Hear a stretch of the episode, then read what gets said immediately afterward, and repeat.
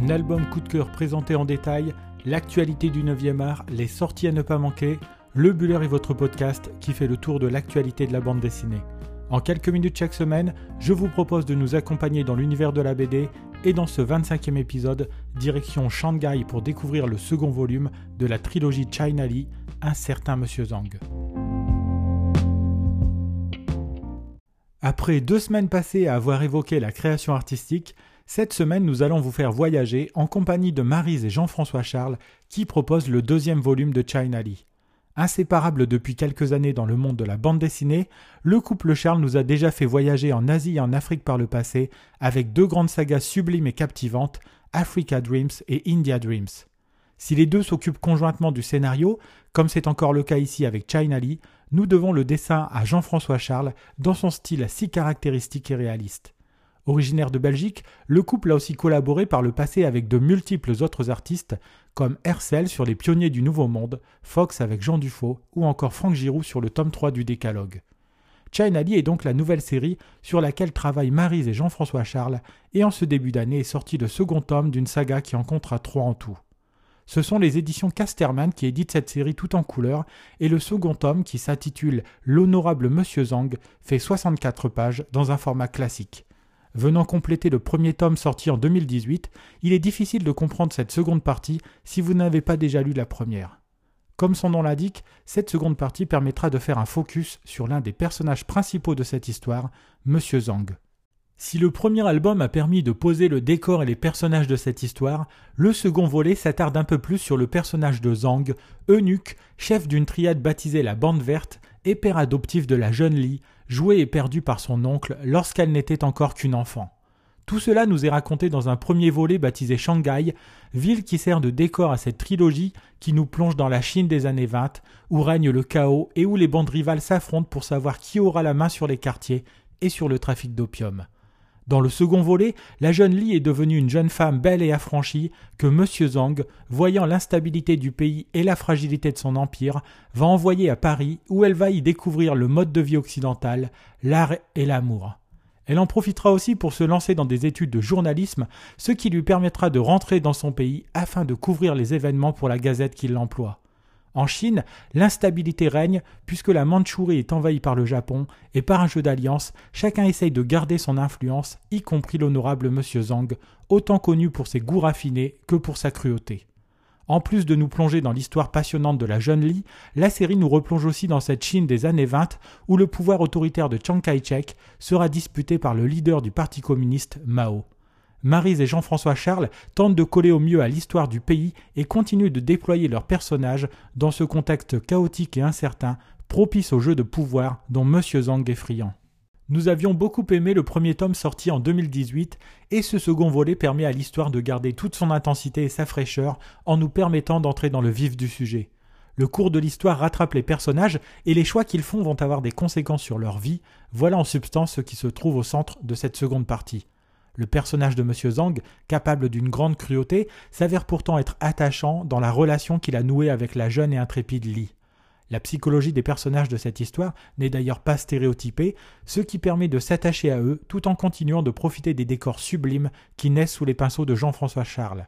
C'est d'ailleurs un réel plaisir de s'attarder sur le dessin qui permet au lecteur d'être totalement plongé dans la Chine des années 20 ou sur les toits de Paris. Le scénario n'est pas en reste et cette plongée au cœur du début du XXe siècle en Chine est l'occasion de découvrir l'histoire de ce pays qui n'a pas été épargné par les tourments dans son passé récent. Si vous aviez aimé la première partie de China Lee, nous ne pouvons que vous conseiller de vous précipiter sur ce deuxième tome. Si vous ne connaissez pas la série, on vous encourage très vivement à la découvrir, à moins que vous ne préfériez attendre la sortie de la troisième et dernière partie qui s'intitulera La fille de l'eunuque. Nous n'avons plus qu'une envie à la sortie de ce second tome, avoir le troisième entre les mains, mais pour cela, il faudra s'armer d'un peu de patience.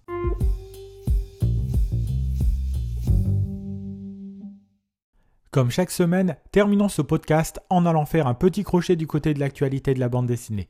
Profitons-en aussi pour découvrir les principales sorties de cette semaine, qui sont encore nombreuses. Commençons cette semaine avec non pas un dessinateur, mais un scénariste qui sera mis à l'honneur à la fin du mois durant le Festival international de la BD d'Angoulême. En effet, une exposition mettra à l'honneur Pierre Christin, le scénariste de la série culte Valérian, série sur laquelle il a travaillé avec Jean-Claude Mézières et sur l'adaptation du film avec Luc Besson.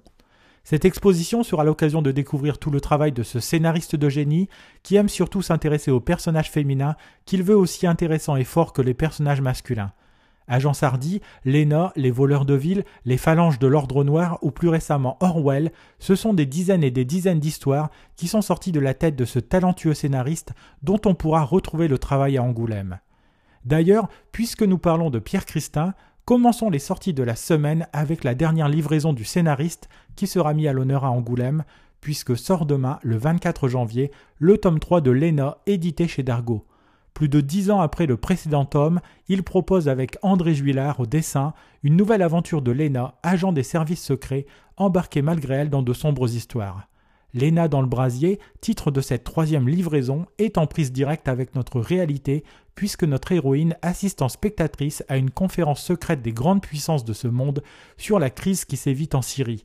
Lena porte un regard mélancolique et désabusé sur ce monde au bord du précipice, pendant que les diplomates continuent à se livrer à une guerre de pouvoir et d'influence.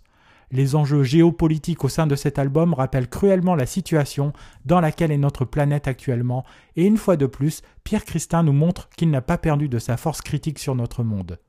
Toujours chez Dargaud est sorti le premier volume d'une nouvelle série qui nous entraîne du côté de l'Afrique dans les années 20 là aussi. Le lion de Juda aura comme décor les plaines désertiques du Kenya et de l'Éthiopie et suivra la trace de John Wallace, enfermé car suspecté de meurtre, et qui réussira à se faire la belle pour échapper aux conditions épouvantables de sa captivité. On comprend assez vite que secret et mystère entourent notre héros, dont la force digne d'un lion doit bien lui venir de quelque part. Cette force mystérieuse, une autre personne va essayer de la mettre en lumière, puisque dans sa cavale, il est traqué sans relâche par une mystérieuse femme noire qui part à sa recherche. Colonialisme et croyance se télescopent dans une superbe aventure qui ne fait que commencer et que l'on doit à un talentueux duo qui a l'habitude de travailler ensemble puisque l'on retrouve Stéphane Desberg au scénario et Hugues Labiano au dessin. Comment être heureux dans la vie? Voilà une question qui vous taraude certainement à laquelle la mécanique du sage essaye d'apporter des éléments de réponse. Faut-il faire la fête tous les soirs et s'oublier dans l'alcool avec les amis ou faut-il se contenter du minimum que la vie nous offre dans une bienveillante sagesse? C'est l'éditeur suisse Atrabile qui publie cette bande dessinée de Gabriel Piquet qui raconte la vie de Charles Hamilton, riche habitant d'Édimbourg au début du XXe siècle et personnalité bipolaire incapable de combler son existence avec les joies du quotidien. Éloigné de la passion amoureuse, père d'une jeune Sophia qu'il essaye d'élever du mieux possible, mais qui ne comble pas le vide de son existence, le dessin rétro-élégant de Gabriel Piquet essaye de nous faire entrer dans cette existence et de comprendre les interrogations qui se présentent à notre personnage. On entre dans cet album avec une certaine curiosité et l'on en ressort avec un sentiment de bien-être, celui d'avoir passé un bon moment de lecture. Terminons cette semaine avec L'Amant, l'adaptation en bande dessinée du célèbre roman de Marguerite Duras. C'est l'occasion de redécouvrir cette histoire d'amour sensuelle et interdite entre une jeune Française de 15 ans et un riche Chinois adulte alors qu'ils se rencontrent dans une Indochine encore française. En 152 pages, la mangaka Kan Takahama modernise l'une des plus célèbres histoires d'amour de la littérature française dans une bande dessinée superbe qui est à retrouver aux éditions Rue de Sèvres. Voilà, nous en avons terminé avec ce 25e épisode du Buller. Si vous souhaitez découvrir des images de la série China ou si vous voulez nous laisser des remarques et des commentaires, n'hésitez pas à passer sur nos réseaux sociaux puisque nous sommes disponibles sur Instagram sur l'adresse lebuller.podcast et sur Twitter lebuller1. Si vous avez aimé cet épisode, n'hésitez pas non plus à le partager autour de vous et à nous laisser une bonne note sur les plateformes de podcast. Il me reste à vous souhaiter de bons moments de lecture et je vous dis à la semaine prochaine pour un 26e épisode de votre podcast sur l'actualité de la bande dessinée.